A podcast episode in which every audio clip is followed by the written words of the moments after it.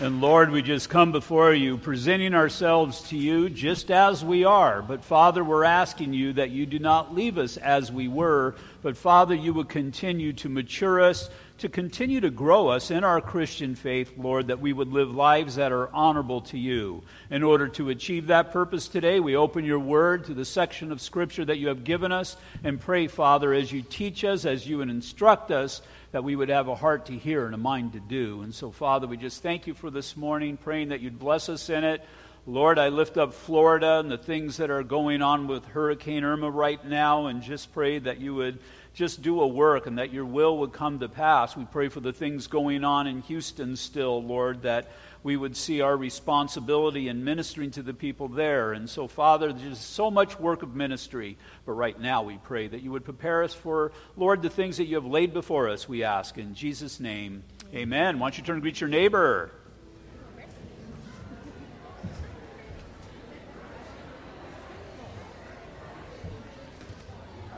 How are you? It's good to see you.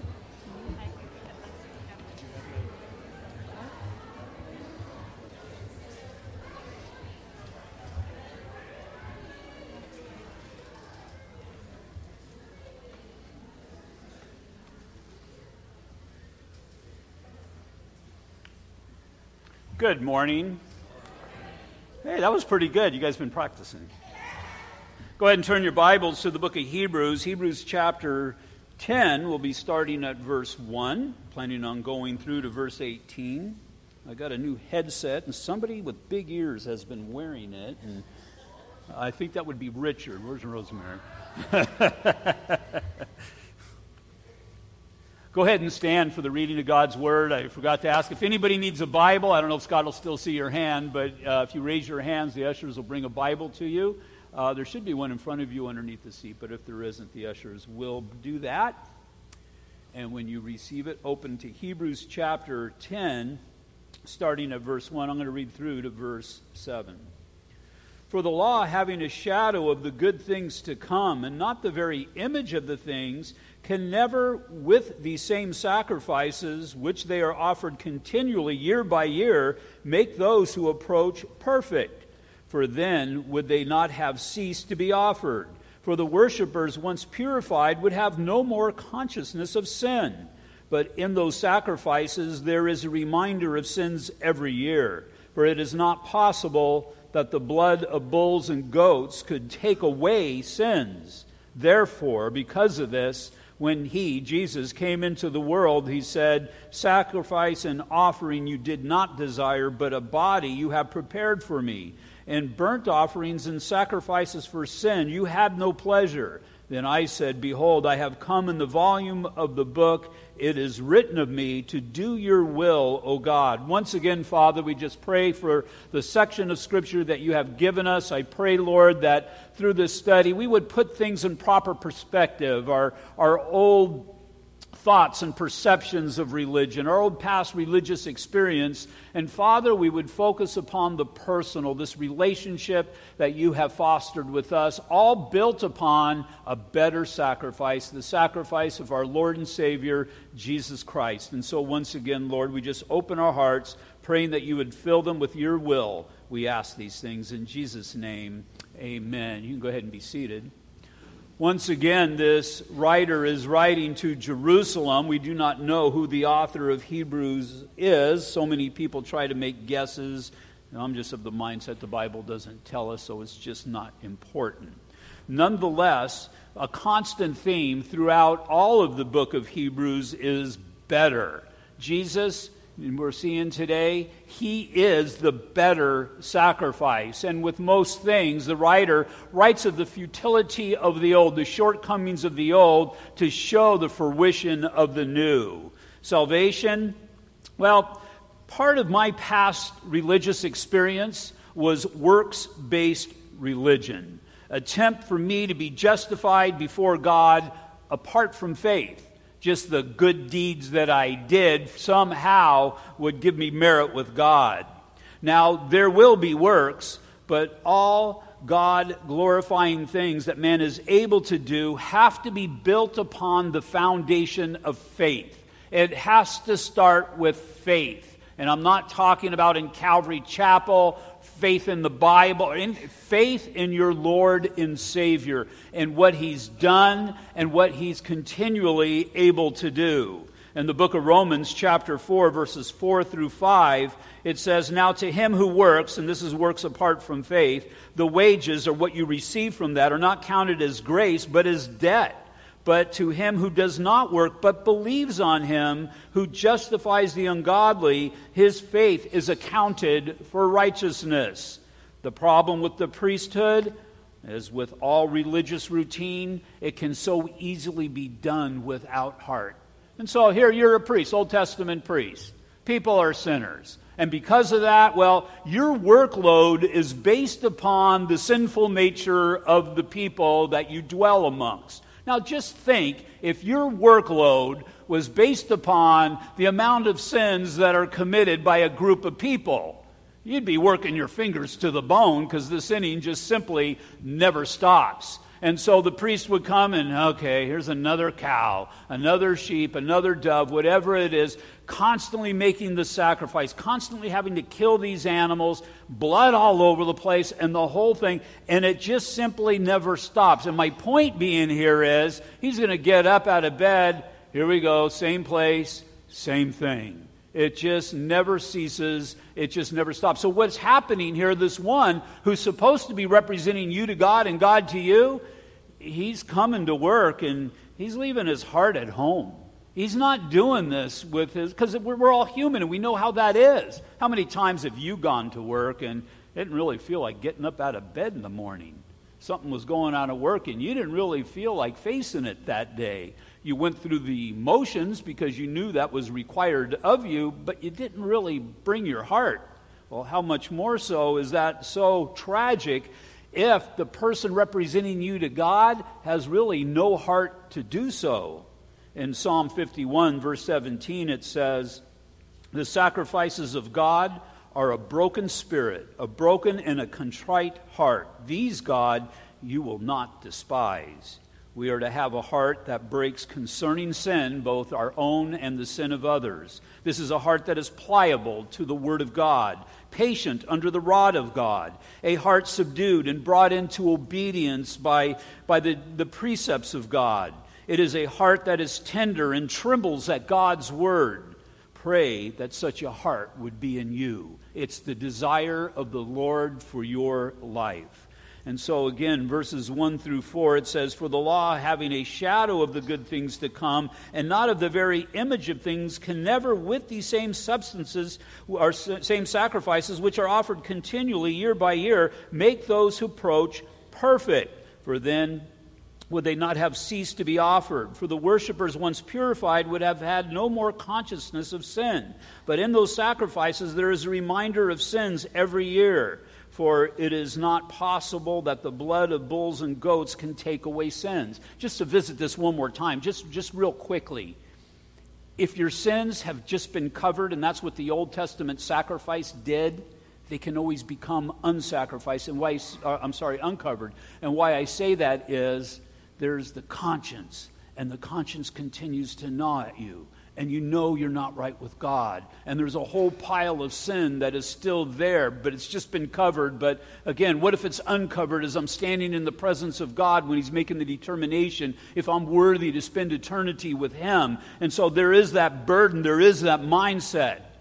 And the problem here is, is that the blood of bulls and goats will never relieve man of the burden that his conscience would be or would well, really what it is. And so the priests and the sacrifice, they failed. But God knew that this was going to happen because the only one who was ever going to prevail was God Himself.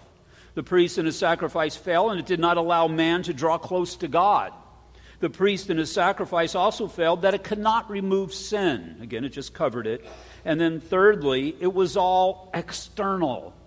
I, I mean, I don't know what your past religious experience was, but mine was connected to a denomination that I was told I needed to stay connected to that denomination if I wanted to get into heaven.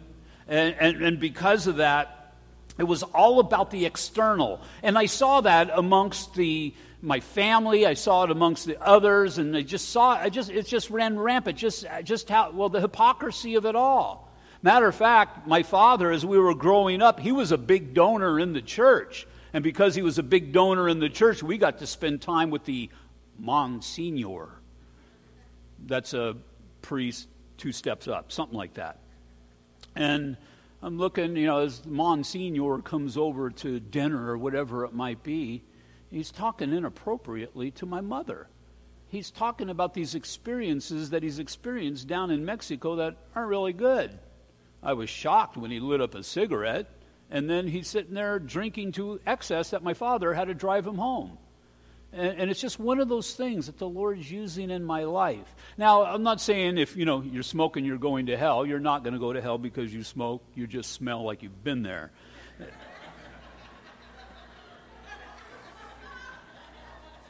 Drinking, drinking's not going to send anybody to hell. And so I'm, I'm not being overly legalistic about it but I'm just looking at the, well, this person, when he's not up at that platform, what kind of person is he?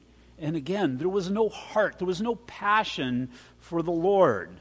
And so we experience these things, and well, I can even, well, it can even happen here at this church.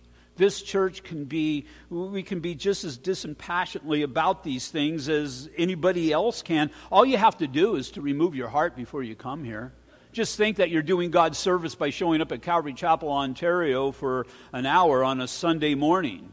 You can replace it with your acts, thinking that you're doing something important in the sight of God without the heart that is to be given to God.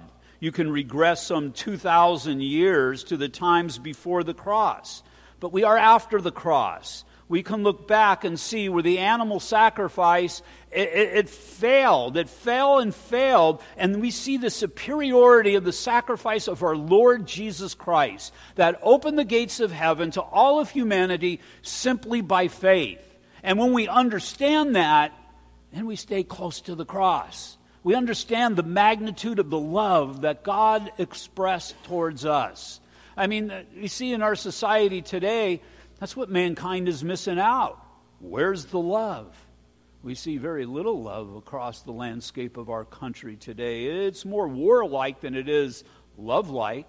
We see the various relationships that people pursue, and, well, there's anything but love that is tied up in that but it's the love of God that's made the difference to all of our lives who are born again believers, where mankind has failed, where the world has failed, where religion has failed. God has prevailed, and He has done so in such a glorious manner.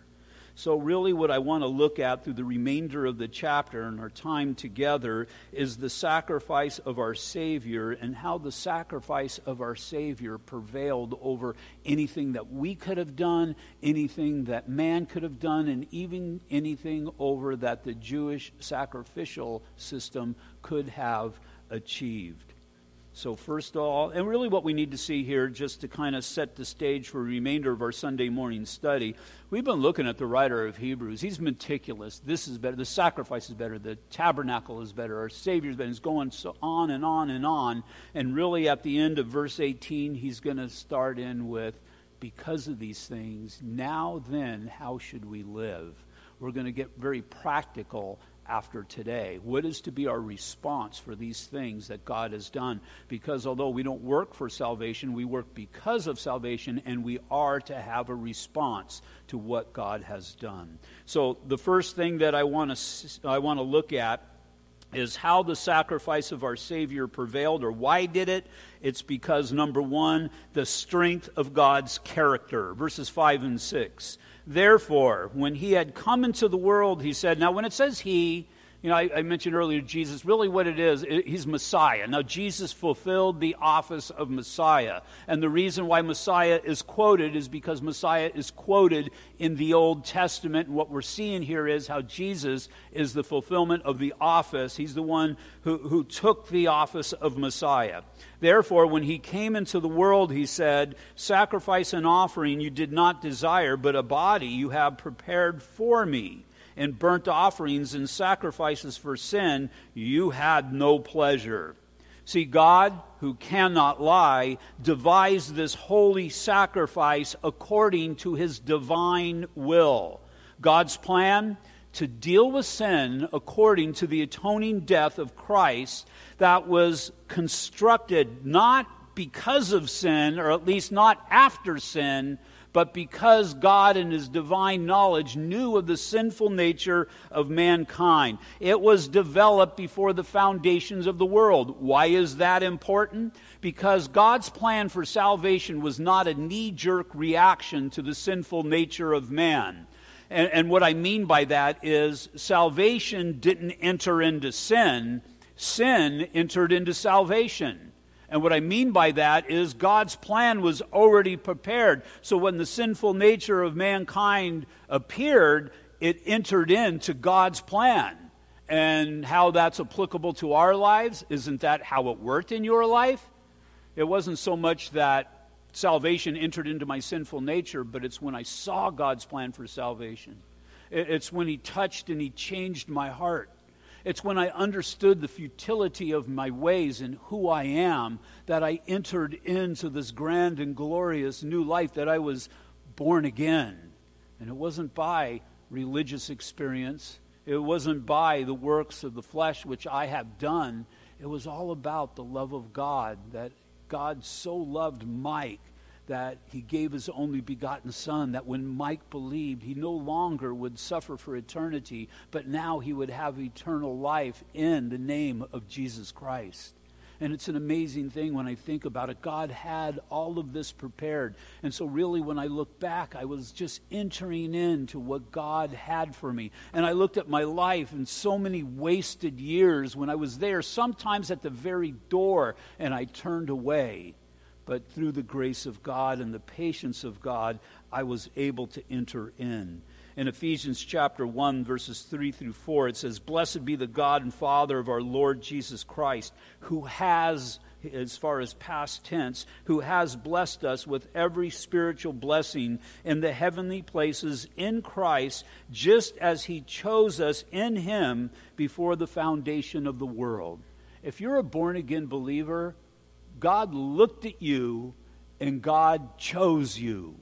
So, what about the people who aren't saved and aren't going to be saved? Did God just create them for fodder for the fires of hell? God's divine will, I don't always understand it in detail, but the Bible's very clear. If you're a born again believer, God has chose you. As far as the people who aren't or maybe never will, uh, God has chose them for salvation. They unfortunately have refused him. But I look at this concept and it's an amazing thing because, you know, we all try to put our best foot forward. We try to impress people, maybe with our intellect, maybe it's appearance or whatever it might be. But God sees through all the facades that we build. He knows who I am down to the core of who I am. And the amazing thing is, He still chose me he still looked down upon me and said, I want him. Even being yet unformed, we're going to be looking at this in our study in the, in the book of Jeremiah, how God knows us before, well, even as we're being formed in the womb. We're going to be starting Jeremiah on Thursday nights. God looked at me and he said he wanted me. Very few times in my life has that happened. My kids never chose me. They're stuck with me. My wife chose me, but I put the best, it was false advertising. I put the best foot forward. I had a full head of hair. I dressed nice. I had great manners and the whole thing until the day that we were married. Then the hair fell out and I was revealed for who I am. But she stuck with me as well. But God, knowing, knowing all of the warts and all of the imperfections, said, I want him. And he said the same thing to you. Think of the power behind that. Every shame that you have in your life, God looked through that and said, He wants you. Everything that you have ever done, the things that you probably never told anybody else, and maybe haven't even admitted to yourself, that, that dreadful skeleton in the closet, God not only did away with the skeleton, but again, through that, and He said, I want you. And he brought you into this glorious family. And it's just an amazing thing that, that when you consider these things, what God has done. And what we also need to consider, as God has saw through all of those imperfections, I need to see through them as well, in my life first, but in the lives of my brothers and sisters, because there's not a one of us who deserves to be in God's kingdom of heaven. Verse 5 Therefore, when he came into the world, now the idea here is, is that he was prepared for this time. It's as if God was standing at the edge of heaven, waiting to come down, understanding his mission and his purpose. Jesus, Jesus is the perfect sacrifice because he offered it in perfect submission and obedience to God. Now, there was the sacrifice that was called for in the bulls and the goats, but I don't think anybody ever asked the bulls and the goats. I think when they realized what was happening to them, they probably weren't on board with it. But think of the Lamb of God who takes away the sins of the world. Think of God. God is seated in heaven. And as he's seated in heaven, he understands the mission that is before him. He understands what needs to occur here in order to have relationship with mankind. Now, not just mankind at that moment, but throughout the ages past and, and future, and you're included in that. And so, what God has, what the, what the Lord has decided to do is to strip himself of some of his attributes. And he has set them aside. And he came into the world like anybody else had ever come into the world as far as a natural childbirth, although it was a virgin birth. And he came all the way through to that time that he was going to hang upon the cross. Now, think again of what it meant for Christ to hang upon the cross. It wasn't the scourging, it wasn't the nailing, it wasn't the piercing, it wasn't the whipping, it was the sinning. Not his, yours. As all of the sins of the world, now that's all of the sins of the past, present, and future, were laid upon him. And so, Garden of Gethsemane, the Lord's praying, and the scriptures tell us he was sweating blood. What is it that would touch the core of who he was to such a depth that he would have this stress about him. God, for the very first time, because of the great love with which he has for mankind, yet while we were still sinners, he took sin upon him. Now, think of that in context, what it means for the very first time. Now, if I do something for the first time, it's the first time in 59 and three quarter years. I'm holding on to that last quarter before I enter 60. Martin Joby just had a birthday. I think it was yesterday. I was giving him a hard time. He reminded me that my time's coming. But for God, when He says the first time, it's the first time in eternity past. And so God has taken sin upon him. And on that cross, what did he yell? My God, my God, why have you forsaken me? He's experiencing the separation that sin brings to mankind because Jesus was fully man, yet being fully God. And so he was focused upon this time and what was going to occur upon the cross. The devil couldn't change his focus. Remember in the temptations of Matthew chapter 4? If you bow down to me, I'll give you all the nations of the world that which you have come down to achieve upon the cross, I'll allow you to avoid the cross. And the devil apparently had this because he is the God of this age. I'll give you all of these. Well, Jesus knew that this is a temporary, temporary kingdom. And he refused it because he understood what his focus was be, his purpose was. The apostle Peter couldn't change his focus. I'll even die for you, Lord. And I can just imagine the Lord under his breath kind of chuckling, appreciating the passion, but understanding the reality of the matter that Peter could not even die for himself, let alone the Lord Jesus Christ. The difficulty of it all, again, in the Garden of Gethsemane, we saw how the Lord passionately prayed, If there be any other way, allow this to be taken from me, and there was not in Philippians 2 8, being found in appearance as a man, he humbled himself and he became obedient. He determined to be. Now, if I tell you to be obedient, you know, uh, uh, uh, I shouldn't really say this because my wife's here, but I mentioned creme de la creme with the Napoleons over there. And that evening, somebody brought me a Napoleon from there. And since he brought it to me, and he paid good money for it. I had to eat it. Now, I put it in the refrigerator and I didn't eat it that day. But the next day when I came in, I came in around noon. I'm off on Mondays, and I came in, and there it was. And I just thought, I need to be obedient and eat this. And you're saying, you're thinking, big deal. Where's the obedience in something like that? Well, if this was a pleasurable experience to the Lord, now it's the joy that was set before him because he understood, the, you know, what was the good results of this were going to be. But still, he needed to be obedient. My point is, we're only be obedient to that which is contrary to us or that which we don't want to do. And here we see the Lord, he became obedient to the point of death. Now, when you see his death in this particular context, the wages of sin are death. The only reason that he died is because not he sinned, but sin was placed upon him. So he was obedient to the point of death, even the death of the cross.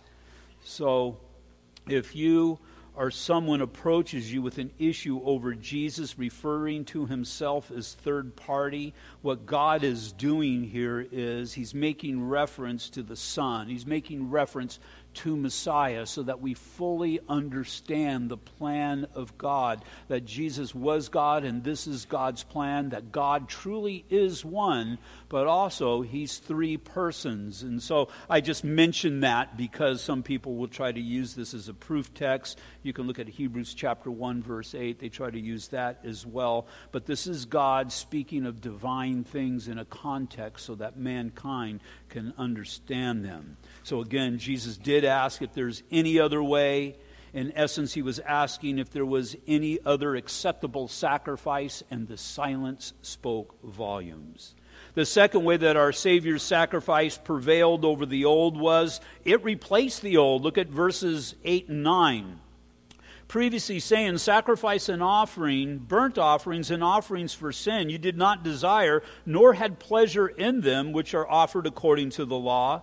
Then he said, Behold, I have come to do your will, O God. He takes away the first, that he may establish the second. Really, there's no commentary necessary here, but I have to fill up my time, so I will. But my point here is I guarantee you, I guarantee you this that if Jesus was not the acceptable sacrifice in the sight of God, today there would be a temple and there would be sacrifice going on in Israel. Right now, the Dome of the Rock would never have been there. God would have preserved his people, he would have preserved the temple, and he would have preserved the sacrifice. But it's very interesting, during the time of Christ, give or take, the temple was completely gone away. Well, what do you do with stuff around your house that you no longer have use for?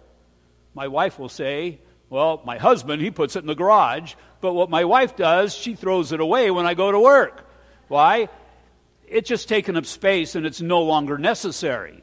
And that's what God has done. It's taken up space and it's no longer necessary because the sacrifice has been made. Look at verse 10, the last one, it, or the last three words once for all. That was speaking of the sacrifice of Christ. It was done one time, no more continual sacrifice, and it was done for everybody. That means everybody once again, past, present, and future. So again, we need to see the magnitude of the perfect sacrifice or this better sacrifice. If it was still necessary to be going on, mankind would not be able to hinder it. There's another coincidence, if you will, in history. When the temple is rebuilt, will be when the morality of man has been fallen down. It'll be when the church is taken away.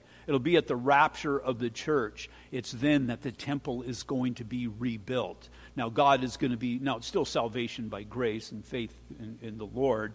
And right after we're raptured, people will come to a faith in the knowledge of Christ. But God is just going to rebuild that temple for the purpose of winding down, um, really, winding down this world and all that's connected to it. Turn in your Bibles over to the book of Acts, chapter 21 a failure, a potential failure of the Apostle Paul. Now, especially if you read the book of Galatians and then the book of Romans as well, if you know of those books, keep that in the back of your mind for what Paul's about to do here when he's even encouraged by the church. Um, James enters the picture. This is not the apostle James. He's dead at this time. This is James, who's the uh, step brother or second brother, whatever it is, of the Lord. He's the one who wrote the epistle of James. He kind of enters in. Because again, you need to understand that the church was still in its immaturity here and still learning and still trying to put the pieces together. It says in Acts chapter 21, verse 17 And when we had come to Jerusalem, the brethren received us gladly. On the following day, Paul went in with us to James, and all the elders were present. So he's gone into the church. James is the leader of the church in Jerusalem at this time. When he had greeted them, he told them in detail those things which God had done amongst the Gentiles through his ministry. And when they heard it, they glorified the Lord, and they said to him, You see, brother, how many myriads of Jews there are who have believed, and they are all zealous for the law but they have been informed about you that you teach all the Jews who are amongst the Gentiles to forsake Moses, saying that they ought not to circumcise their children, nor to walk according to the customs. Well, that's a good thing that Paul's doing that, but they're kind of looking down on it. What Paul had said in the book of Galatians if, you mature, if you're circumcised, and you think because of that you're going to be right with God, you're indebted to keep the whole law. Now, if we're indebted to keep the Ten Commandments, we fail, but again, there's 613 commandments. Somebody somewhere counted them all. 613 commandments that you have to keep in perfection if you're going to go in that direction. Verse 22 What then? The assembly must certainly meet, for they will hear that you have come. So they're really concerned about what the Jews of the day are going to think about this. Therefore, do what we tell you. We have four men who have taken a vow. This would be a man, uh, I'm sorry, a vow of the Nazarene. I'm not going to get into that, but it's a vow listed in the Old Testament. Verse 24 Take them and be purified with them. Be purified? He's already purified. He's purified by the blood of Jesus Christ. Take with them and be purified with them, and pay their expenses, so that they may shave their heads, and that all may know that those things of which they were informed concerning you are nothing, but that you yourself walk orderly and keep the law. Well, see, th- these things aren't true. But verse 25, but concerning the Gentiles who believe, we have written and decided that they should observe no such things, except that they should keep themselves from things offered to idols, from blood, from things strangled, and from sexual immorality. Even with the Gentiles, they're starting to pile things on. This isn't a good thing. This is a failure of the church, and Paul almost failed, but God. If he offers that sacrifice, if he goes in and offers that sacrifice, you really need to tear Galatians out of your Bible. If he goes in and offers that sacrifice, you need to tear the book of Romans and assorted other pages out of your Bible. And really, it discounts what happens in Hebrews as well. Verse 26 Then Paul took them in, and so it's like, Paul, you're going to go do this? And the next day, having been purified with them, entered the temple to announce the expiration of dates of purification, at which time an offering should be made for each one of them. There's a problem here. Remember, we just saw in verse 10 back in Hebrews uh, chapter 10 that it was already done once for all. But I'm not going to go through and read the rest of the chapter, but God stopped it. God put a stop to it. And the reason that God put a stop to it is to preserve the witness of the Apostle Paul, but also to show us that the sacrifice is no longer necessary. Now, keep it in mind. Go ahead and turn back to Hebrews chapter 10. Hebrews, Hebrews is written about two to four years before the fall of Jerusalem, before the fall uh, of the temple. This is God preparing the people for that very purpose. So, this brings us to our third point. The third way that our Savior's sacrifice prevailed over the old was it consecrates the Christian. Verse 10 By that will we have been sanctified or consecrated through the offering of the body of Jesus Christ once and for all. You don't need to be sanctified again and again and again and again. Once you've been sanctified, once you have been saved, you are separated from the world to be consecrated, to be sanctified, or made holy, or made righteous, is to be set apart from all that is contrary to those things. The church is to be set apart from the world. The believer is to be holy or set apart from the worldly. And all that we do, all that we do is not for the benefit of the world or even ourselves. It needs to be done for the glory of our God. The Old Testament mindset behind sanctified, well, is to be set apart by God for the work of God. Now, this morning, when I get here, I sit with, we have prayer men at 9 o'clock. Anybody wanting to come to join us, we just pray for the church that day. And um, most of you know Gene. Gene did a devotion today, and I'm sitting there, and he's reading this verse in Romans chapter 8. And God ministered to me through what Gene had prepared. And he showed me something that I don't know if I've seen it before, I didn't remember, but it just really hit me as I was sitting there. And now we know all that we go, that goes on in the world and all that we fight against in the world and all the temptation and all of those things. And one of the verses that Gene wrote, I'm sorry, well, he didn't write the Bible, so I'm sorry.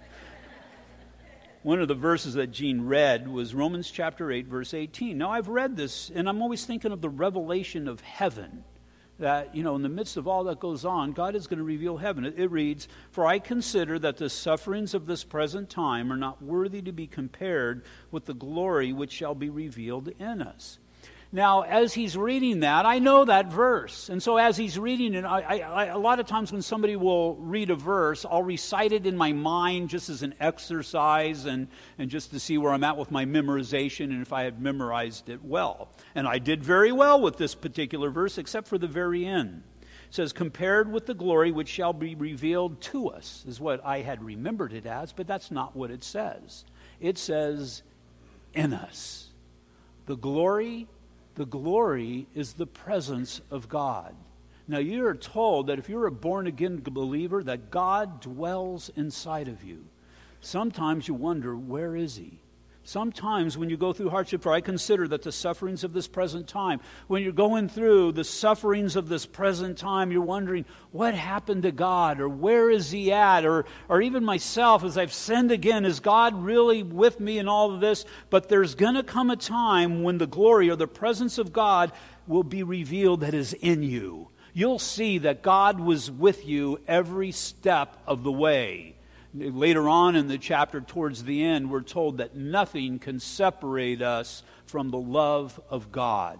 It's an amazing concept when we think about it and all of our imperfections. And so we need to see and understand the degree to which the Christian truly has been consecrated or separated from the world. God pulled you out of the world and then He dwells inside of you just as surely as when He delivered Israel from Egyptian bondage, had the tabernacle constructed so that He could dwell within them. And how do we, how do we state that? The glory of God was amongst His people. Well, the glory of God is with you if you're a born again believer even today. It's an amazing concept.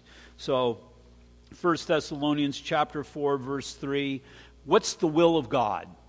What's the will of God in your life? Well, I have an easy slam dunk answer for this. 1 Thessalonians chapter 4 verse 3. Now it's greater than this, but this is a great starting point. For this is the will of God, your sanctification. That you would live your Christian life separating you from that which is contrary to God. You would now you're already going to heaven, but don't you want to present your body to Him as you're commanded as that living sacrifice? It's already not because of salvation, it's already it's for salvation. You're already saved. But I want God to bless this life and I want God to use this life, and so I need to sanctify it from anything that would be unclean. So, paraphrasing this verse, because of the sacrificial death of Jesus Christ, you have been firmly planted into the family of God that for one time and for all times. It's an amazing work which God has done. How do I know? How do I know if I am a partaker of this? Well, what's your nature? What's your nature? Because nature dictates appetite. And so you look at what you have an appetite for, and that will reveal what your nature is. So, what is your appetite? Do you hunger and thirst for the world and its fruit, or do you hunger and thirst for righteousness? Do you have that desire to understand and to know the Lord Jesus Christ and to grow in the Lord Jesus Christ? What's your behavior? Do you conduct your life according to your senses, according to what makes you feel good, or how God has directed you? Are you governed by the Holy Spirit? What is your environment? What environment have you fostered about yourself and your household? Is it that which is maybe decorated by your past or decorated by the worldly? Or have you set it apart? Have you cleansed it from those things and set it apart for the glory of God? There should be things of your past that you have done away with. What's your associations?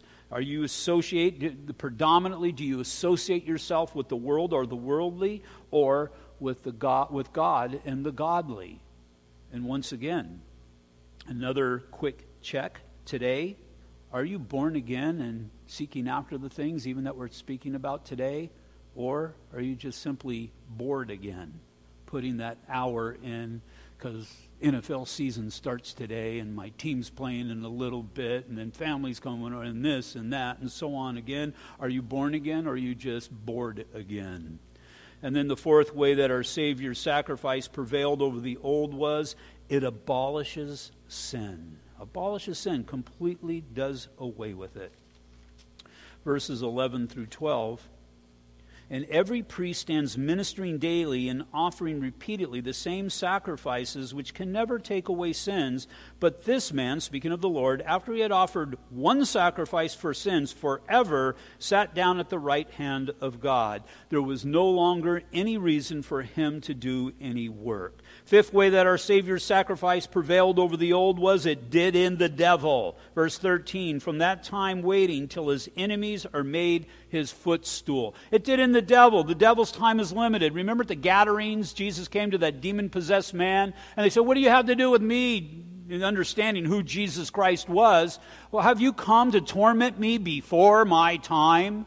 And so the devil understands that there's going to be a time of torment. His time is coming. And the scriptures pointed out, and so Old Testament, and that's why the writer of Hebrews uses it. Uh, Psalm 110, verse 1, it says, Till his enemies are made his footstool. What does that mean?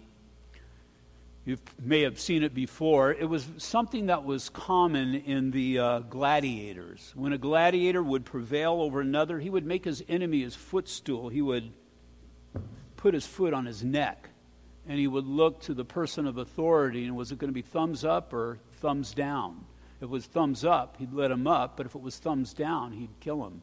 But either way, he was making his enemy his footstool. He was putting his foot on his neck. And that's the idea here when it comes to the devil and those who are in opposition to God. Those who are in opposition to God who seem to be prevailing even today. There's going to come that time when they become the footstool of the Lord Jesus Christ. You can read about it, the great white throne judgment, in the book of Revelation, chapter 20. Then the sixth way that our Savior's sacrifice prevailed over the old was it made us mature. Verse 14. For by one offering he has perfected or matured forever those who are being sacrificed, matured in the Lord and the things of the Lord. Just real quick, this is to the men. I guess it can be to the women. You can poke your man with your elbow if you'd like on this one. Um, I don't know exactly the date of the first or second week of October. I'm going to be starting a class in lieu of the men's small groups. It's going to be on Tuesday night. I'm going to do it in conjunction. I just mean at the same time as the women.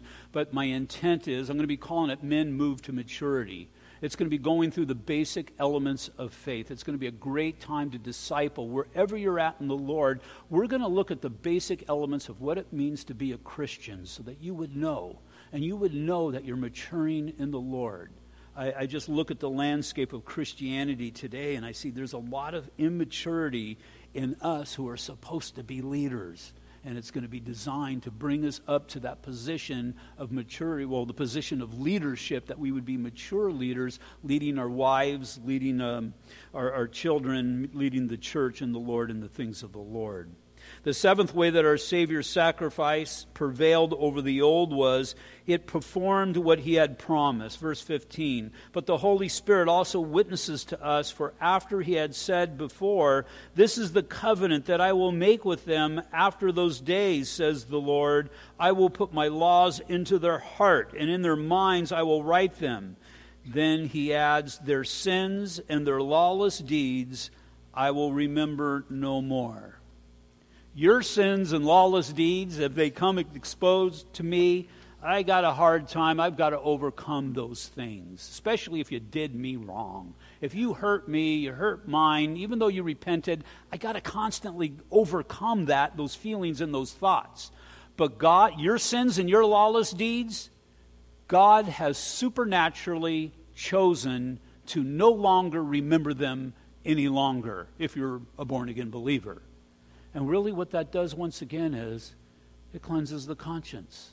It doesn't matter what anybody says, it doesn't matter anybody's convictions or legalism that they try to drop on me. I've been washed clean by the blood of Christ. So, regardless of what anybody says, I'll go by what this says. And, and, this says, then he adds, their sins, Mike's sins, and Mike's lawless deeds, God says, I will remember no more.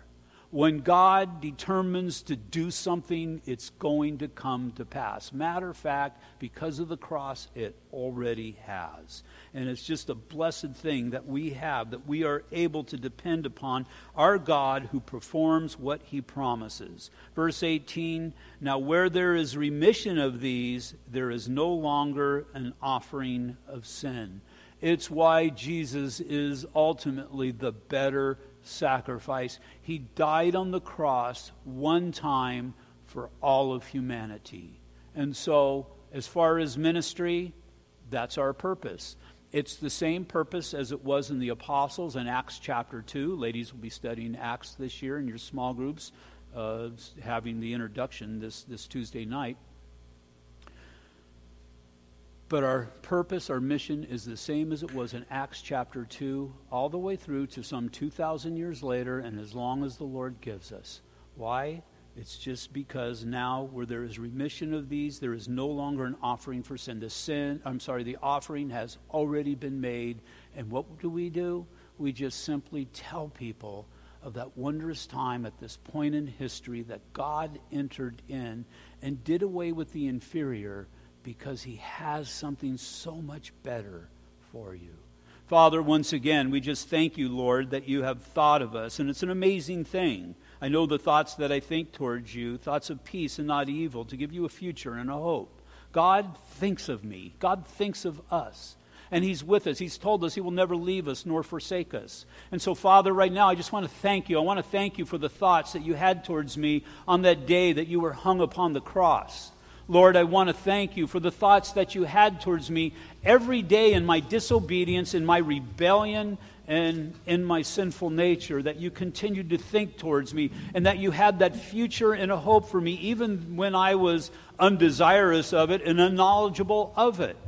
And even that day of my salvation, I was definitely thankful. But even today, so many years afterwards, I'm thank you, thankful, Lord, that you continue to think of me and continue to use and continue to bless. And Father, this is just me making it personal in my life. I pray, Father, that you would make it personal in the lives who are here, of those who are here today.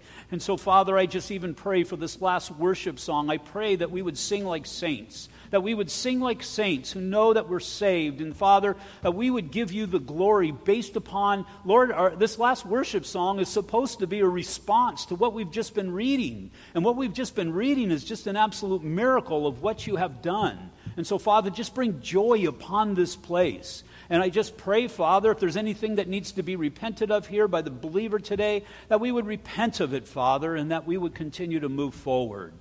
Lord, I pray if there's anybody here who's not a born again believer. I pray if there's somebody here, Lord, who has been unreceptive of the sacrifice, who maybe is looking for a, another way when in actuality there is no other way. I pray for somebody who's carrying guilt and has no peace in their life. I, I, pray, Father, for the person who has refused salvation, has come up to it, to its very doors, but have turned away. I pray that you would turn away no longer. I pray that truly these things would be considered today and that you would submit yourself to Jesus Christ, that you would enter in through belief and receiving of the Lord. Receiving of the Lord, as I just stated, is just, just believing and just asking that Christ would come into your life. And as we do this, it's God who directs us in the midst of doing so. And so, once again, as eyes are closed and heads are bowed, I'm going to give an invitation. And the invitation, again, isn't so much for salvation because that happens between you and God.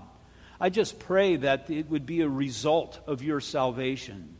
And so, if you've yet to commit your life to Christ, if you've yet to, to receive of him, you can do so now, but have an outward expression so that the body of Christ would be able to rejoice with you. Because this is a family, and as we see a new birth come into the family, well, there's only one way, and that's through that outward expression. Is there anybody here who has yet to receive Jesus Christ or has just received Jesus Christ? Raise your hand and just allow me to acknowledge it. I'm just going to acknowledge it amongst the body of Christ, and we're just going to pray with you as a group. Is there anybody here today? If you're in the overflow, you can do it out there, but don't come up to the gates of salvation and turn away once more. Open your heart to the Lord. Is there anybody here today who has done that? That you would share this with the body of Christ? Just raise your hand. Raise your hand where I can see it. Is there anybody at all? Father, we rejoice in this, and this is a great thing, Father. Then that means in this last song, Father, I pray that through your Spirit we would truly get, have an awesome response within our souls that is expressed through our voice in this place to your glory. And so, Father, I pray as we wrap this service up that you would lead our worship even right now, we ask. In Jesus' name, amen. We all stand, please? A couple of things. First,